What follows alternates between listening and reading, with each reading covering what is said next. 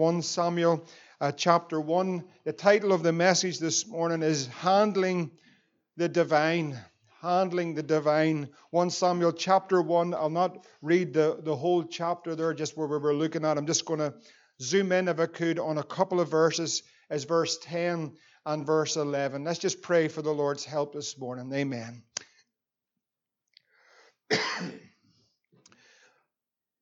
Lord, we just come and we bow in your presence and we ask for your help this morning. Lord, give us ears that can hear. Lord, as we settle our hearts in a very hectic and busy world, Lord, give us ears that can hear. Unstop our ears and speak to us this morning and glorify your name. Hide us behind the cross. Anoint us, we pray, in Jesus' name. And everyone said it. Amen. 1 Samuel chapter 1 and verse 10. And this is Hannah. And she was in bitterness of soul. She prayed unto the Lord, and she wept sore. She vowed a vow and said, O Lord of hosts, if thou wilt indeed look on the affliction of thine handmaid and remember me, and not forget thine handmaid, but will give unto thine handmaid a man child, then I will give him unto the Lord all the days of his life, and there shall no razor come upon his head. I want to speak about vows just as an introduction to this vows made in times of trouble, vows made, vows made in times of trouble. Hannah's in great trouble. She's in great peril. She's afflicted. She's under great attack from her enemy. She's mocked. She's great reproach. She's coming daily and yearly to the Lord for an answer. And in this prayer, you know, I, I was looking just to try and see if there was some type of artist image of Hannah. And when I looked on, online, most of them give her sitting with her hands just like this in a very nice pose, just looking to the Lord. I don't believe it was like that at all. I believe Hannah had thrown herself on the altar of God. I believe it was desperate. I believe it was a cry. She's in bitterness of soul. I believe from the very depth of her being, she needs an intervention. She needs a breakthrough. I believe that she's come to a place where she's so desperate. And in that desperation, she cries out from the very innermost part of her being, O Lord of hosts, Lord, if you will look on the affliction of your handmaid, Lord, would you remember me? Don't forget me, Lord. Wilt thou give unto your handmaid a man child? And if you give me if you give me what I'm crying out for, then Lord, here's our vow. If you answer me, then Lord, I'll give him unto you. And all the days of his life, he's going to serve you. It's a solemn vow in the midst of great trouble, in the midst of, of a great trial of our life, like so many of us that often we've come to even I can remember back before I was saved, there was times when you got into great trouble and you say, Lord, if you if you get me out of this, then I'm going to serve you. Maybe maybe you didn't cry like that, but I know many times I did. And even as believers, we get ourselves into a tight place or a difficult place, or we're finding ourselves in a real a real place of great need, and we cry out to the Lord, Lord, if you answer, I promise you, Lord, I, Lord, I'll serve you. I'll give you everything. That prayer's been made many times, hasn't it?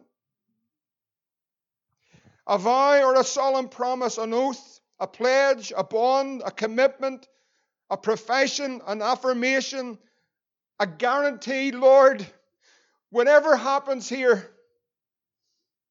But Lord, I promise you, if you get me out of this, I'll give you my word, Lord. I I'm going to serve you. Deuteronomy 23 21, it says this When thou shalt vow a vow unto the Lord thy God, Thou shalt not slack to pay it, for the Lord thy God will surely require it of thee, and it would be sin in thee. In Ecclesiastes 5 and 4 it says, When thou fast a unto the Lord, defer not to pay it. For he hath no pleasure in fools. Pay that which thou hast vowed. Better it is that thou shouldest not vow than that thou should vow and not pay. How often, how often in great times of peril and strife, in the hour of desperation and need for an answer, we have called out to God and we have said, Lord, if you would do this for me, if you would intervene for me, Lord, I promise you, I will serve you. Lord, if you get me out of this mess, Lord, the rest of my days, whatever it takes, no matter what anyone else says, you've got my life. Lord, if you intervene, if you heal me, Lord, I promise you I'll give you all. Lord, in my great time of great need, if you answer me, if you answer my cry, I pro- Lord, I'll do anything for you. I'll go anywhere. Lord, if you just intervene, I'm so desperate for an answer. We make vows.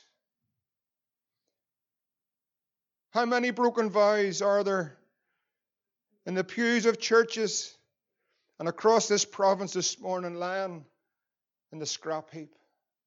How many people are sitting at home this morning on a Sunday morning having a cup of coffee? And maybe years ago, God has intervened in their family miraculously, maybe healed a loved one. And in that time, they were saying, Lord, if you do this, I'll. And this morning, friends, they're far from God. One thing you can be assured of today, saints of God, that there might be many broken promises and vows on our part, mankind, but you will never find anywhere, any time, where God has broken his promise. Never. In Titus 1, if you turn to it, and verse 1, we are coming to a God who's faithful and his word is true. And in Titus 1 and verse 1, it says, Paul, a servant of God, an apostle of Jesus Christ, according to the faith of God's elect and the acknowledging of the truth which is after godliness. Then verse 2 says this in hope of eternal life, which God that cannot lie. Praise the Lord. God cannot lie. It is promised before the world began. If you turn over into Hebrews chapter 6 and verse 17, we're looking at a God who's faithful and his word is true and his promises are yea and amen in Christ. Hebrews 6 and 17. Hebrews chapter 6 verse 17. Wherein God, willing more abundantly to show unto the heirs of his promise the immutability of his counsel, confirmed it by an oath that by two immutable things in which it was impossible for God to lie. It's impossible. God cannot lie. We might have a strong consolation who have fled for refuge to lay hold upon the hope that's set before us, which hope we have as an anchor of the soul. It's sure and it's steadfast, and which entereth into within that field, whether the forerunner is going, has entered for us, even Jesus, made a high priest forever after the order of Melchizedek. God cannot lie, and it is impossible for God to lie. His word is absolutely true, and He never, ever, ever, ever breaks His promise. That should put faith in our hearts. This actually is what faith is. Faith is really someone laying a hold of what God says and being persuaded what God has said, He is also able to do it. This is the whole essence of our new birth. He said, if we come to Him, if we repent of our sin, if we ask Him into our heart and believe that He died and He rose again on the third day and He's ascended up to heaven, that you'll be born again. That's a promise. In Romans 4 and 21, it was Abraham, it says, of being fully persuaded that what he had promised, who's able to do it? God's able to do it. This really is what faith is. I remember Brother Clendenin said once a man challenged him. He was speaking on Jonah and the wheel, and a man challenged him at the door and said, Brother, do you actually believe that a wheel, a wheel swallowed a man? And he said, Brother Clendenin said, I want to tell you, sir, if this book said that the man swallowed the wheel, I'd believe it. That's faith. It's faith in His Word. And friends, this morning we come to a God who is well able, who is well able to perform what He says. But it is faith that is required in these days to trust Him with everything. She says, Lord, if you give me this child, this is what she said. This is her prayer. It's recorded in God's holy word. If you give me this child, I'm going to give him to you. Everything of what you give me, Lord, I promise you, I make this vow. If you give me this child, I will give this child to you. You see, friends, this morning, everything of what we have is God's anyway. You know that, don't you? It's all God's. You know that, don't you? Or do you think it's yours? It was my car, it was my house, it's my clothes, it's my food. I'm going to tell you something. Everything of what we have this morning is all His. Do you believe that? In James 1 and 17, it says, Every good gift, every perfect gift is from above and cometh down from the Father of life, with whom is no variableness, neither is there no shadow of turning with him. Great is thy faithfulness, O God. Psalm 24 and verse 1, in case you're not convinced that everything of what you own, and everything of what you have, and every penny that you have in the bank account, whether that's a lot or whether it's just about four or five pounds, don't worry about it. It all belongs to Him. Isn't that right? You believe that this morning? Your body is not yours. Many people know that. You know your body is not your own. The psalmist says in Psalm 24 that the earth is the Lord's and the fullness thereof, the world and they that dwell in it. It all belongs to Him. Everything of what you have is His. Everything of what you are is His. The whole essence of salvation is He gave His life for us. And when we give our lives to Him, He takes it all warts and all brokenness, sin, shame, wretched, Still can't understand it why he takes it. Sure, you can't. But he did, and that's love. But in 1 Corinthians chapter 6 is what it says. If you turn there, 1 Corinthians chapter 6, verse 19, it says these words, What? 1 Corinthians 6, 19. What? Know ye not that your body is the temple of the Holy Ghost which is in you? Are you saved this morning? And the Holy Ghost is in you. Now, the apostle says, Do you not know that your body, everyone's got a body here, right? I hope so anyway. Every one of us have a body, right? That's that's that thing that you're walking around with. That's the thing that you spend so much time in the mirror looking at. Now, right, Brent? you know, in our boys, we've got one wee brush between us. I tell you, friends, Mine takes about three seconds flat. Theirs takes about five minutes. I don't know how it works. But see this body? This body's his.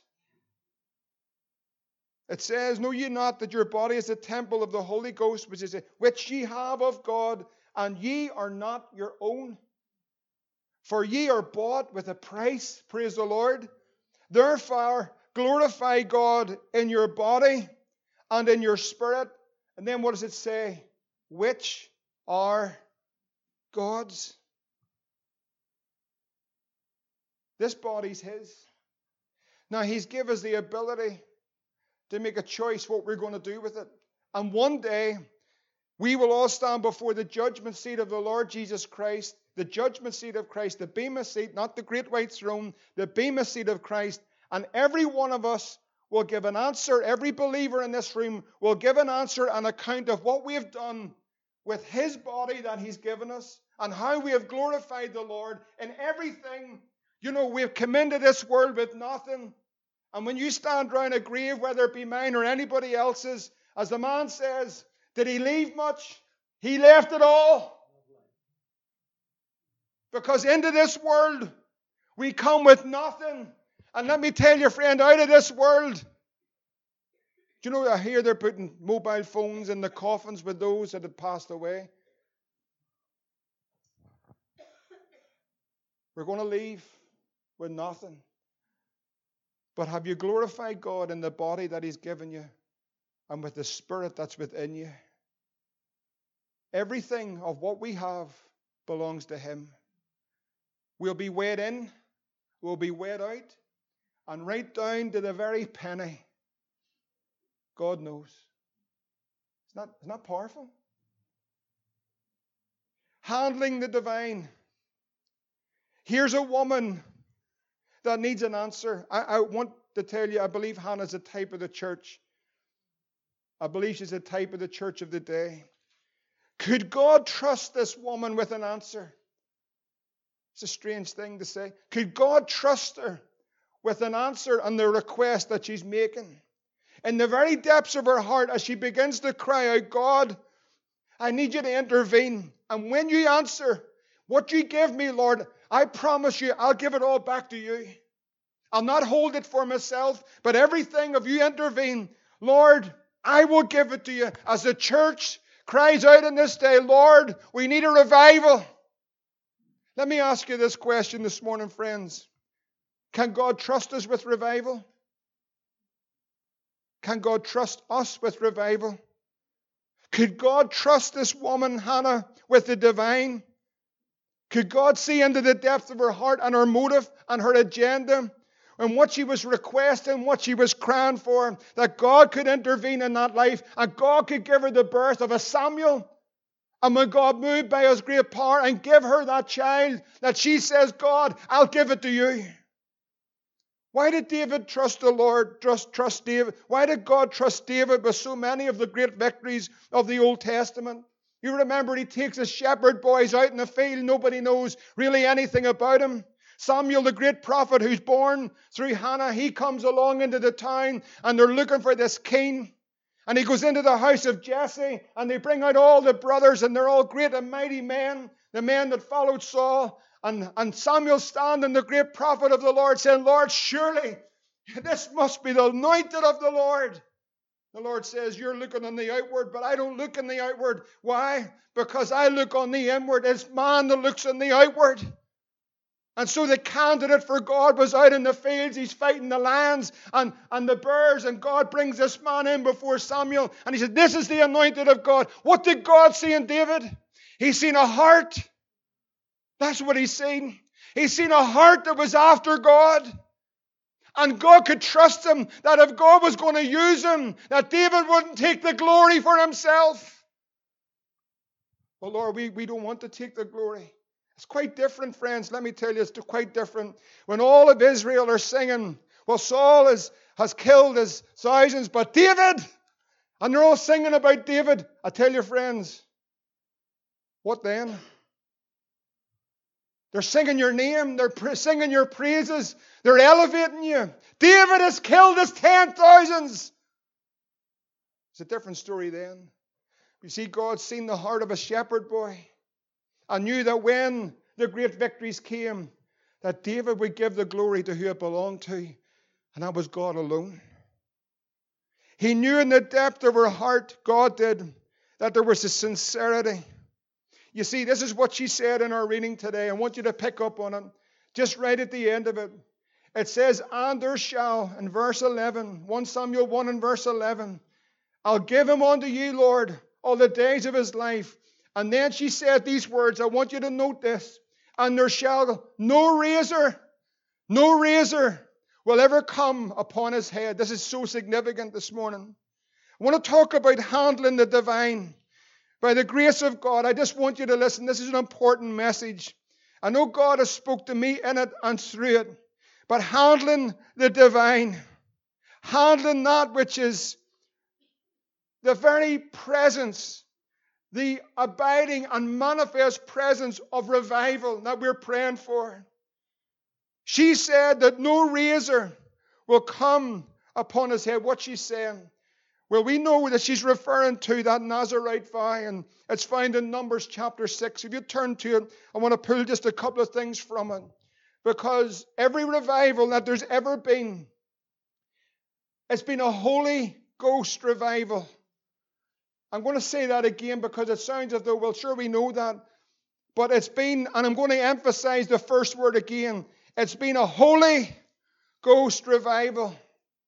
Every revival that's ever happened, the manifestation of that revival is there's been a people that has been brought forth that are holy unto the Lord.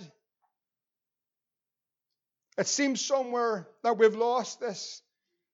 If you mention holiness in the church today, the first thing people will cry is, We're bringing being brought under condemnation.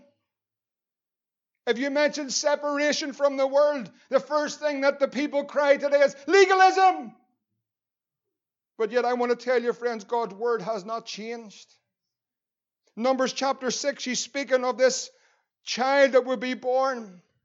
And then this child, Samuel, the last of the judges, the great prophet, in Numbers 6 and 1, the Lord speak unto Moses, Speak unto the children of Israel, say unto them, when either man or woman shall separate themselves to a vow, a vow of a Nazarite, separate, separate themselves unto the Lord.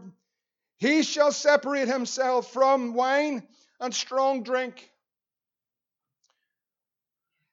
He'll separate himself from wine and strong drink.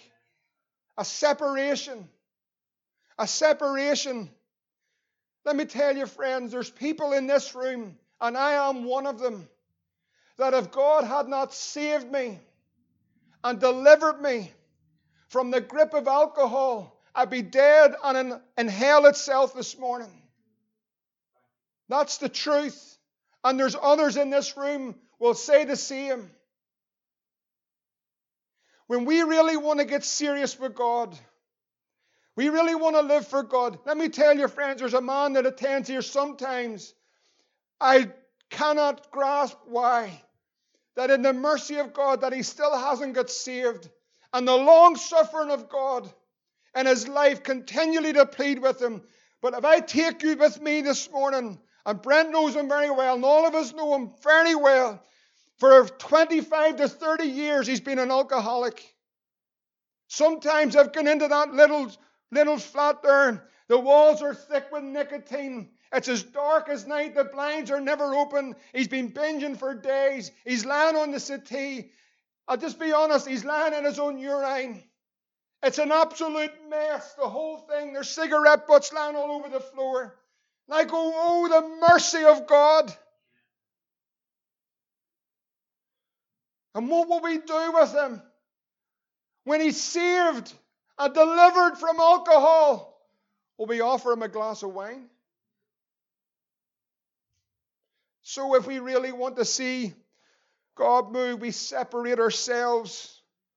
It says that he shall separate from wine and strong drink. There's 70, 70 occurrences in the Bible, 70 occurrences in the Bible that we're to abstain from strong drink. 70. He'll drink no vinegar of wine, no vinegar of strong drink, neither shall he drink any liquor of grapes, nor eat moist grapes or dried. All the days of his separation shall he eat nothing that is made of the vine tree from the kernels, even the husk. All the days of his vow he shall separate. There shall no razor come upon his head until the days be fulfilled in which he separated himself unto the Lord. He shall be holy, and shall be the locks of his, and shall let the locks of his hair, hair of his head grow. And all the days that he separateth himself unto the Lord, he shall not come at no dead body. He shall not make himself unclean for his father or for his mother, for his brother, for or for his sister when they die, because the consecration of his God is upon his head. And the days of his separation he is holy unto the Lord. The Bible says, Come out and be ye separate. For I am holy, saith the Lord, and be ye holy. No human instrument. When she said these words, there'll be no razor upon his head, what she's actually saying is, in this Nazarite vow, no human instrument is going to interfere with that which you give me. When the church begins to cry for a move of the Spirit of God and a revival, we got to know something very, very quickly that there will be no revival if we think for one moment that our hands can touch it.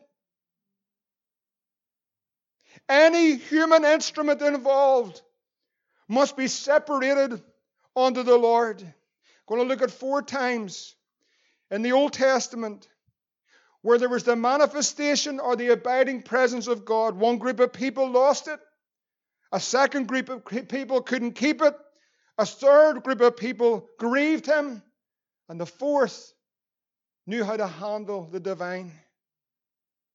The Ark of the Covenant in the Old Testament is a symbol of God's abiding presence, the abiding manifest presence of God, and how we need the manifest presence of Almighty God today. Would you say amen? If you believe this, we need a manifestation of God's presence. We need a manifestation of God. Not just that we come together in His name, but we need a manifestation of everything of what that name means. He is salvation. He is our deliverer. He is our healer. We need a manifestation of His presence. It's not enough in word only, but we need the power and the demonstration of the kingdom of God. That's where we've come to. So, with God today, by His grace and His mercy, not because any of us deserve it, was to rend the heavens and come down. And the manifest presence of God was to so fill this house beyond anything we could comprehend, beyond anything we've ever, ever known before in our lives. What would we do? I know the right answer is we'd all be on our faces, and I believe we would. We'd be prostrate before Him. We wouldn't be jumping around chairs and, and acting like dogs and barking and everything. We'd be on our faces. We'd be worshiping Him like the elders in heaven. We'd be crying, Holy, holy, holy is the Lord God Almighty. Hearts would be melted. Sinners won't sit in His presence comfortable. The shaking, the convicting, the reality, the awesome power of a holy God. what would you do? What would we do with such a manifestation of what we pray for? We're having a revival prayer meeting tomorrow night. We're praying for revival. What if? What if? Surely we're coming expecting that it's going to happen. Surely it's not just another Monday night. But surely we're coming to pray, God, this land needs a revival.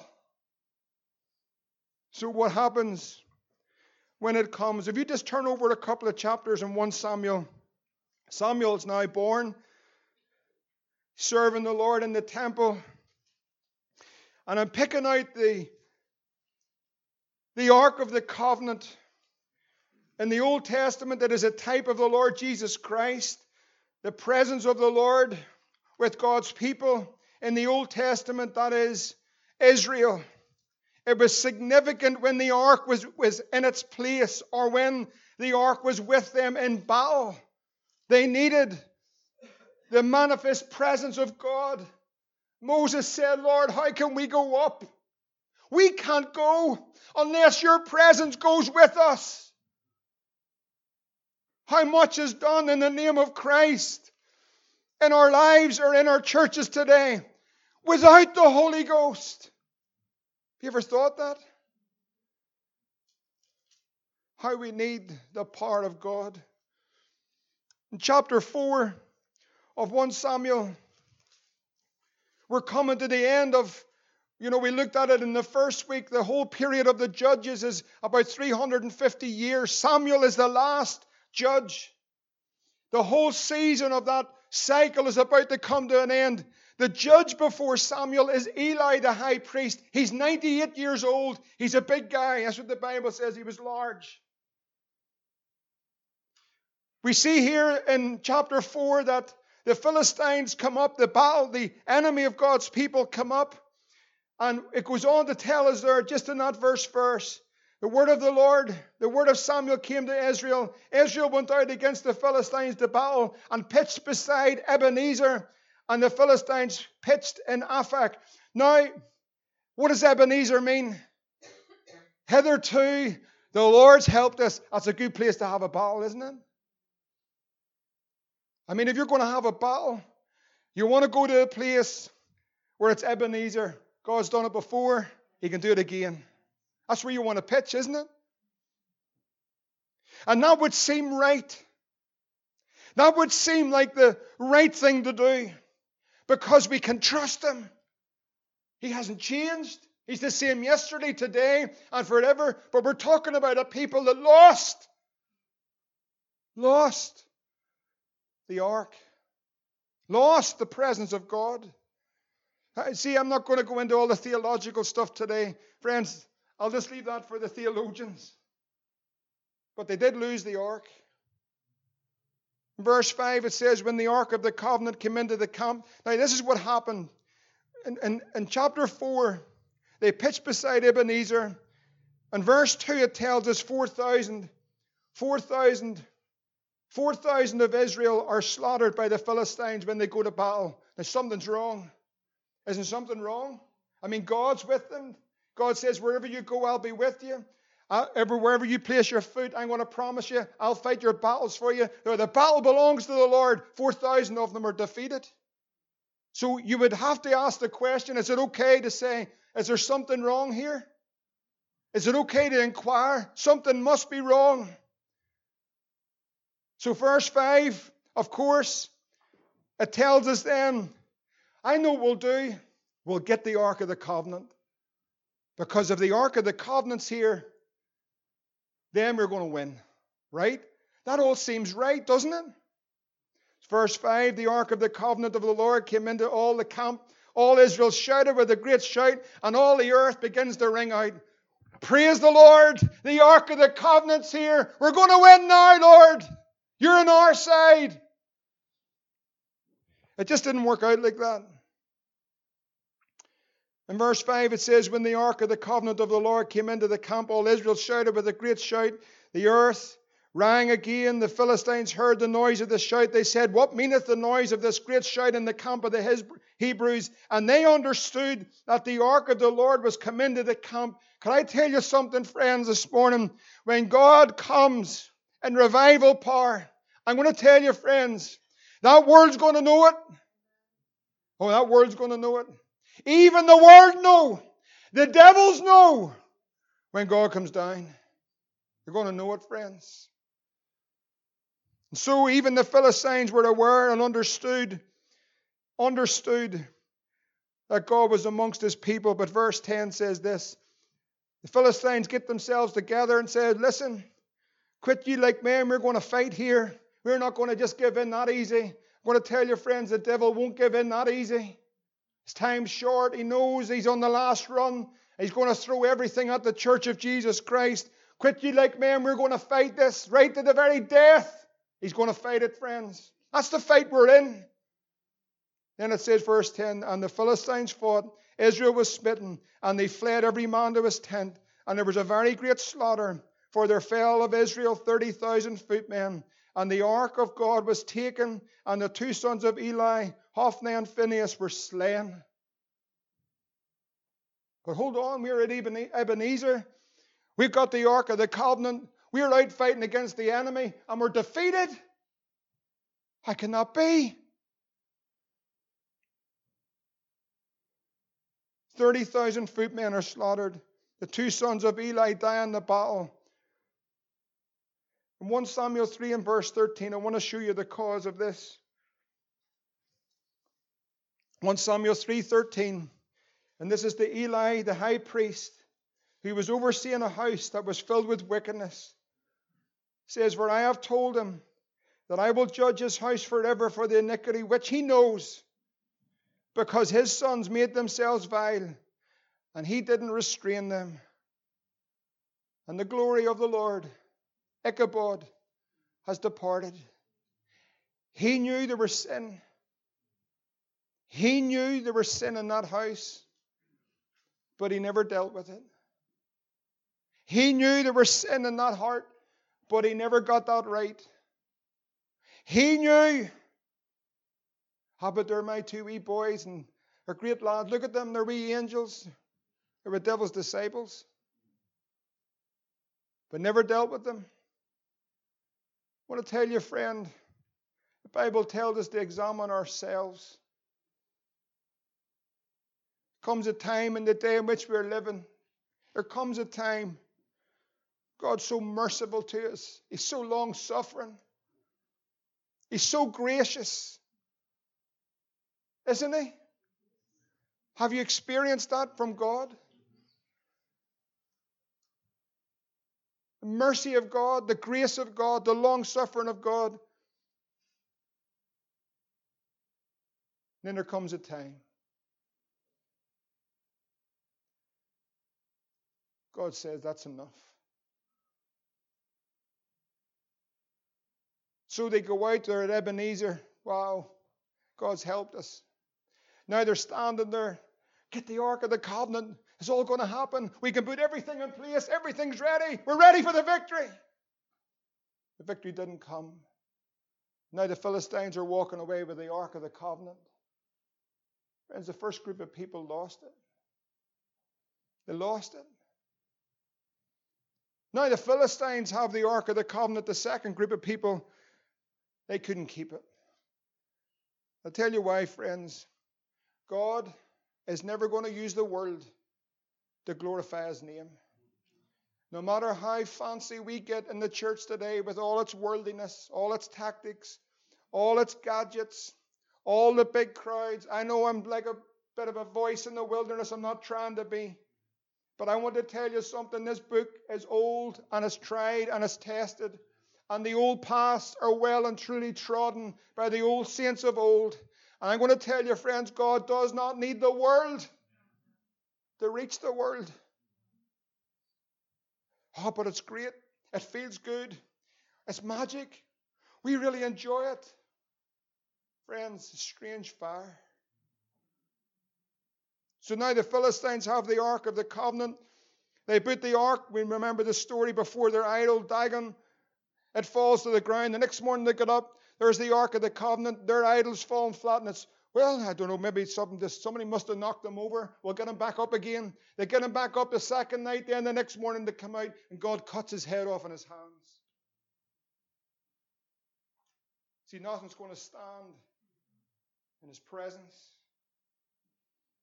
And so now they have a problem. It tells us, I'll not go through the whole story, I know time's going fast, but it tells us that the hand of the Lord was sore upon the Philistines. They could not keep the ark. In verse 11, it says that the hand of the Lord was heavy there.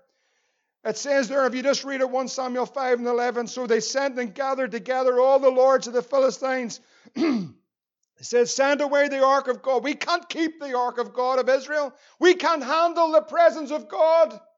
Light and darkness don't dwell together. Isn't that right? This is New Testament, by the way. Light and darkness can't dwell. What fellowship of light with darkness? Isn't that right? Isn't that New Testament? What fellowship of the children of light and the sons of Belial? Believers with unbelievers. That's New Testament, by the way. It's not Old Testament. It's in the Word. Send away the ark of God. Let it go to its own place, they said, that it slay us not on our people, for there was a deadly destruction throughout all the city, and the hand of God was heavy there, and the men that died were not smitten, were not were smitten with emerods, and the cry of the city went up to heaven. They were in a lot of pain. It was awful. Friends, we're going to see, and we have seen, a lot of false revivals, false moves, a lot of commotion filled with worldliness. The Bible says in 1 John 2:15, "Love not the world, neither the things that are in the world. If any man love the world, the love of the Father's not in him." That's the New Testament.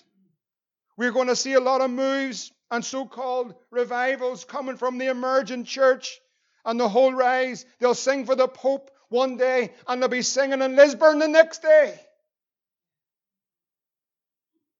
Sorry, I know It doesn't fit. It's not PC, but I'm not PC. And so now they send off the ark. Here's the second group. They couldn't keep it.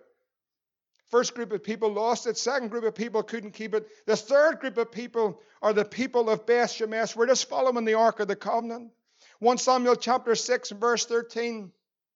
Now, by the divine order of God, these cows with a new cart, even the world knew, get a new cart, make sacrifice. This is what the, the, the priests of the world were saying. This God needs sacrifice. Get a new cart. But the, this is what the world were saying. They knew how what was required because people didn't seem to know. So now the cows are divinely directed by God to the people of Beth Shemesh and Judah, Judea. 1 Samuel 6:13, and they of Beth Shemesh. Let's look at this here. Here's a people then that grieved him. What were they doing? What they were reaping. They were in the wheat harvest in the valley. And they lifted up their eyes and they saw the ark coming. And can you imagine? They're out doing the work. They're out plant, they're out bringing in the bringing in the harvest. They're out out on the street. They're out believing God. And suddenly they see the ark of the Lord coming. And it says they began to rejoice. Can you imagine? You know, you've been laboring and laboring and laboring. There's sweat, there's tears. You're, you're harvesting, you're trying to bring the. And suddenly now the Ark of the Covenant's coming and they begin to rejoice. God's coming back. And the cart came into the field of Joshua, a Bethshemite, and stood there. And there was a great stone, and they cleaved the wood of the cart and offered the kin a burnt offering unto the Lord. And the Levites, look, here's now the, the order of God. It was right. The ministers took down the ark of the Lord and the coffer that was with him, wherein the jewels of gold were, and they put them on a great stone. And the men of Shemesh offered burnt offerings and sacrificed. Sacrifices the same day unto the Lord. Everything seems right, doesn't it? But we're right, we're believing for a harvest in these last days. And friends, I tell you, we should believe in a harvest. The laborers are few. We're longing for a harvest of precious souls. And they look up and they see the ark of the Lord and they begin to rejoice. That's what's going to happen. That is what will happen when he comes. Verse 19, it says that he smote the men of Bethshemesh because they had looked into the ark of the Lord. Even, even he smote of the people fifty thousand, three score and ten men. The people lamented because the Lord had smitten many of the people with a great slaughter. And the men of Bethshemesh said, Who is able to stand before this holy Lord God? And to whom shall he go up from us? In the end, when they opened up, you see, I know Hollywood tried to make a movie out of this, but Numbers chapter 4 and verse 20, it says, But they shall not go in to see when the holy things are covered lest they die. That's what it says. You see, when it came, when the ark came, us remember the abiding presence, the manifest presence of God. They were in the field, they were working, but once it came, they wanted to handle it themselves. They wanted to know, they wanted it for, so they looked in something for me in this. Friends, are you not glad for the blood of Jesus Christ? I tell you, when I read this, I just go, thank God for mercy. Who shall ascend to the hill of the Lord? Who shall stand in his holy place? He that has clean hands, a pure heart, and not lifted up his soul unto vanity nor sworn deceit. He is going to receive the blessing from the Lord and the righteousness from the God of his salvation. In 2 Timothy 2:21, he speaks of a people that are purged, a vessel of honor, sanctified meet for the master's use, prepared unto every good work. Purged. Purged. Surely the church needs purged by the grace of God and the mercy. Surely the church needs purged. Surely I need purged. Are you glad for the blood? Are you glad for the blood? Friends, see if it wasn't the blood this morning, whatever you think, whatever's going through your mind, whatever way you think, if it wasn't for the blood, how many people know Jesus is here? This is the, this is the book. where we're gathered together in his name. With twos or three, where is he? He's right here. Can I tell you something, friends? If there was the raw fullness, holiness of God here, without any shedding of blood, every one of us would be gone in a moment. Do you thank God for the blood? Thank God for the blood. The ark, of course, is the shadow or a type of Christ.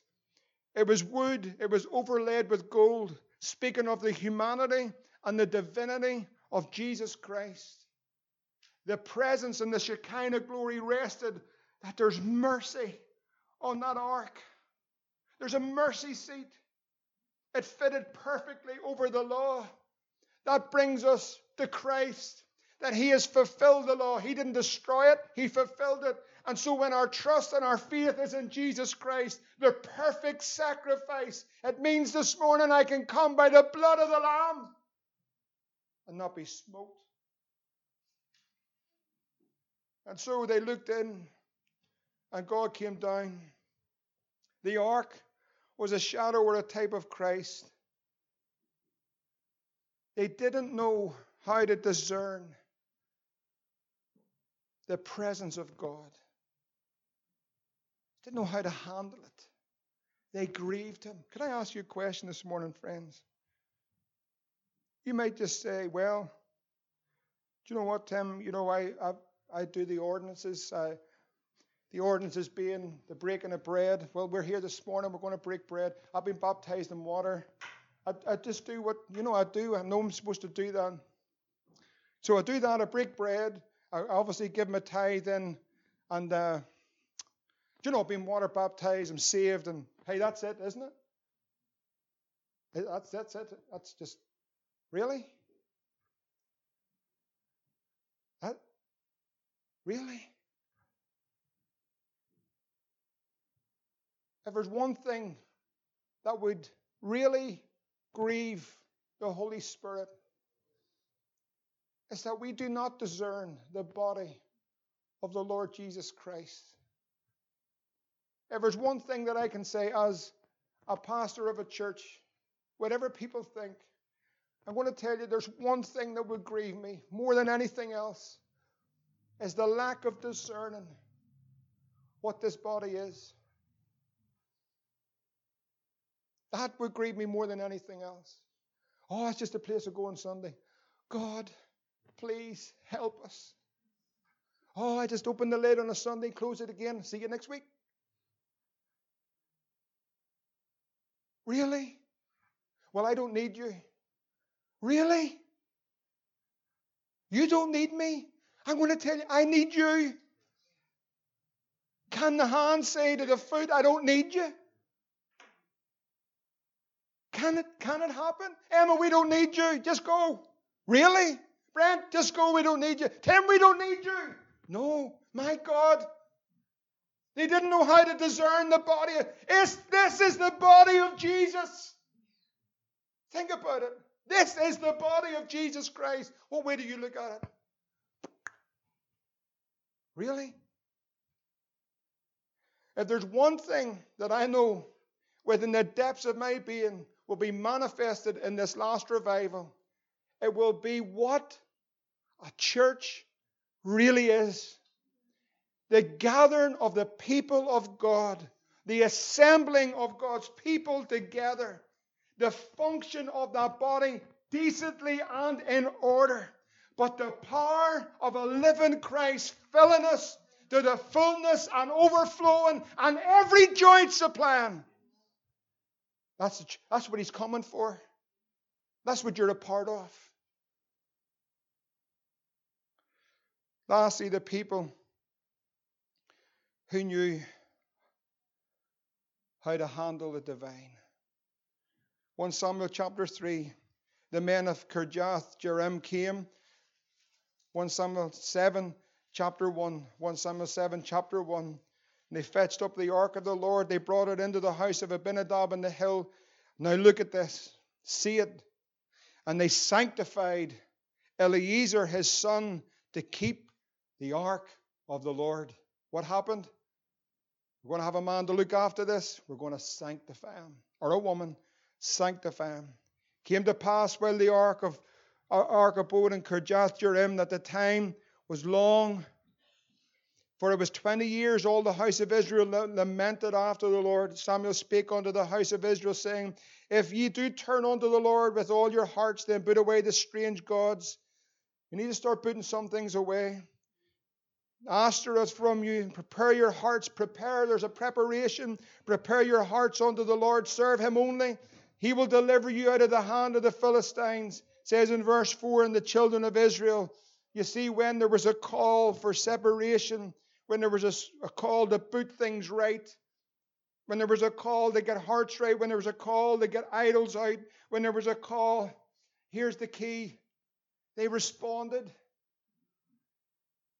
They came and responded. It wasn't just that every week Samuel was just leaning over the pulpit, pleading and preaching and calling and pleading, and just week in and week out. Oh, that's a good message you hear. I can't remember what he preached last week. Don't know what happened three weeks ago. Haven't a clue what's going on.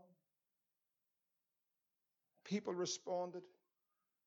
Samuel said, Gather all Israel to Mizpah, and I will pray for you unto the Lord. They gathered together, Mizpah drew water, poured it out before the Lord. They fasted. They said, We have sinned against the Lord. Samuel judged the children of Israel in Mizpah. And when the Philistines heard that the children of Israel were gathered together in Mizpah, the Lord of the Philistines went up against Israel. Now here's the Philistines back. And When the children of Israel heard it, they were afraid of the Philistines. Why? Because they're remembering Ebenezer the other time they went out and we got slaughtered. What's going to happen this time? The children of Israel said to Samuel, Cease not to cry unto the Lord for us, that he will save us out of the hand of the Philistine. Verse 9 is absolutely everything. And Samuel took a sucking lamb and offered it for a burnt offering, holy unto the Lord. What's it speaking of? It's speaking of the lamb the centrality of Christ and the cross and the sacrifice, the preaching of the cross. To them that perish is foolishness, but to us that are saved, it's the power of God. They took the lamb. The lamb central, well, we'll just have a good time. We'll not preach anymore about the cross. They used to do that. Oh, our father's done that. You know, we preach about sin. No, no, we've just got words of encouragement and a great psychological gospel for you today. You're going to be wonderful. You're going to be great. Everything's going to work out fine. Many are the afflictions of the righteous, but the Lord delivers them from them all. Everything's going to be okay. I want to tell you, friends, God's going to roar through those heavens very soon. The church of Jesus Christ, those that are alive and living for Him and serving Him, are going to go up to meet Him in the sky. I'm going to tell you, friends, everything's not all right. If you're saved, it is. If you're not, you're in trouble. And so they took the lamb, and Samuel took the sucking lamb and offered it holy. And the Philistines drew near to battle, that's verse 10, against Israel, and the Lord thundered with a great thunder on the day upon the Philistines and discomfited them, and they were smitten. There's a way to handle the divine. No razor or human involvement. I'm going to close just in a few minutes. I have already reduced this for next week, so uh, forgive me if it's too long, but I just want to finish it. There's a way to handle this. No razor is going to come on his head through the cross of Christ alone and the blood of the Lamb, separated unto him. It's not by might, it's not by power, it's by my spirit, saith the Lord of hosts. No razor, Lord, will touch his head.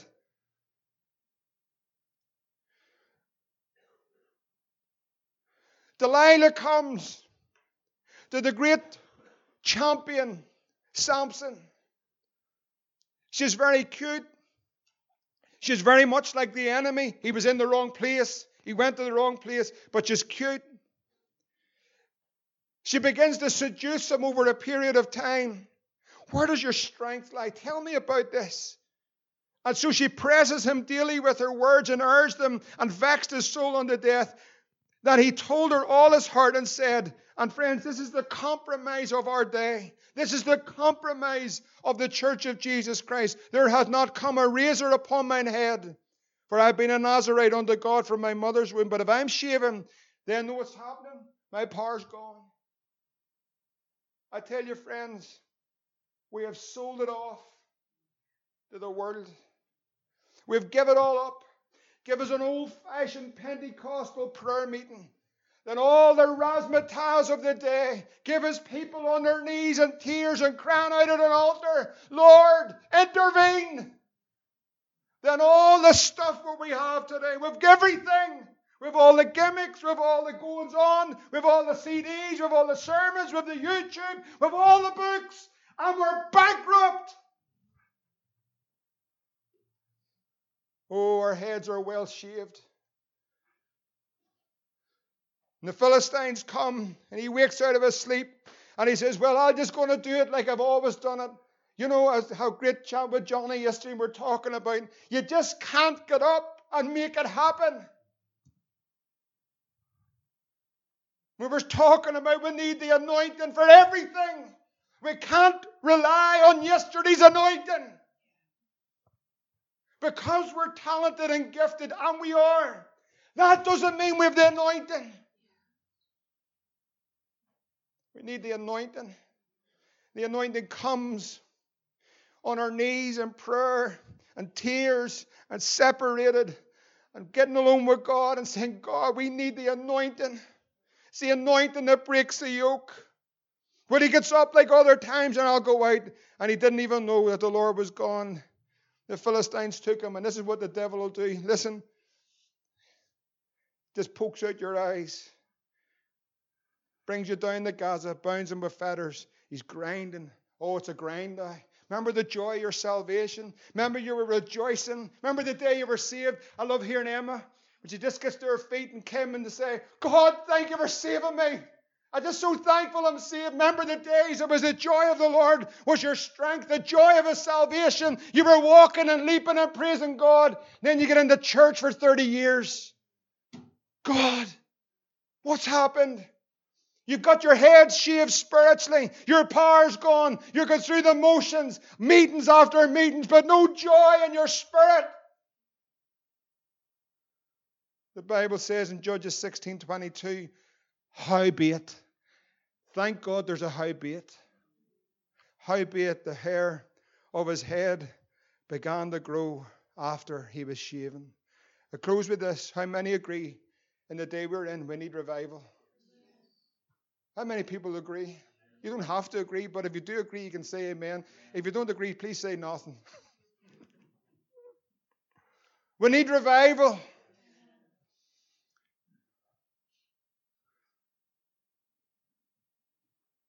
We want to see it. We want to see God come. We want His power and His glory. Need revival.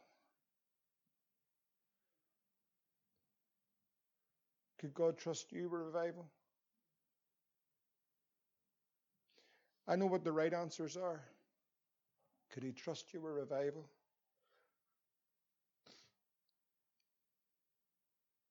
What would you do with revival? And what would you do? God's asked me this question this week. What would you do with revival? What would you do?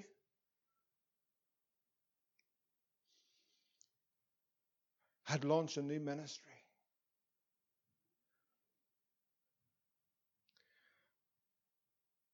I'm so thankful that God has not sent us a revival probably never thought you'd hear this from this pulpit, but I am. I would doubt that it would have lasted more than a night. I believe he'd been so grieved.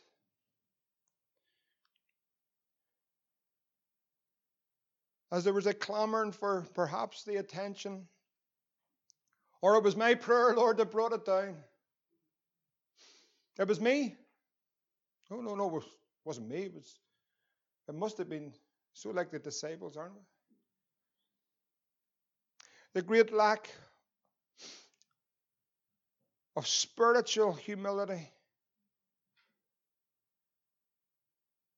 That's something that you probably need to look at. It's not a look in your face, it's not how you dress. It's a spiritual condition of a man or a woman's heart.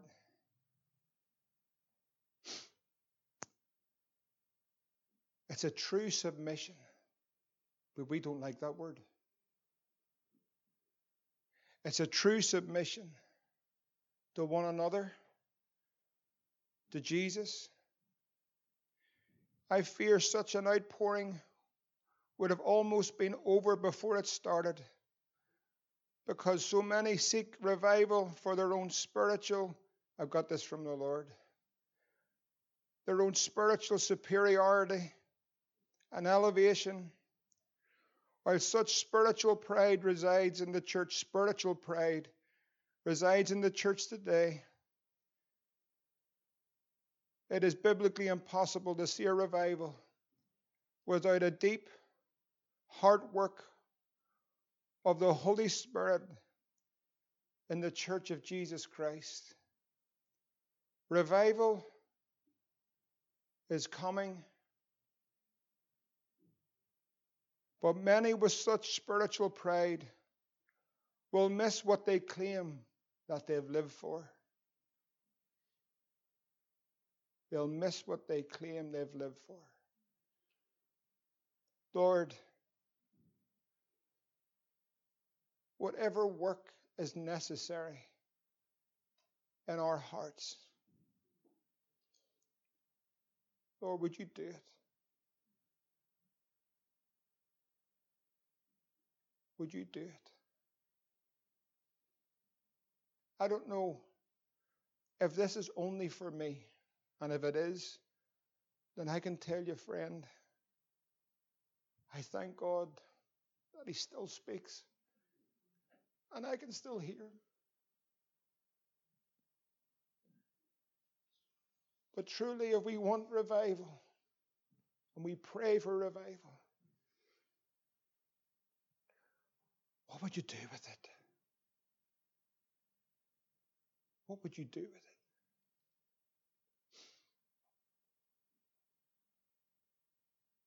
What would we do with revival?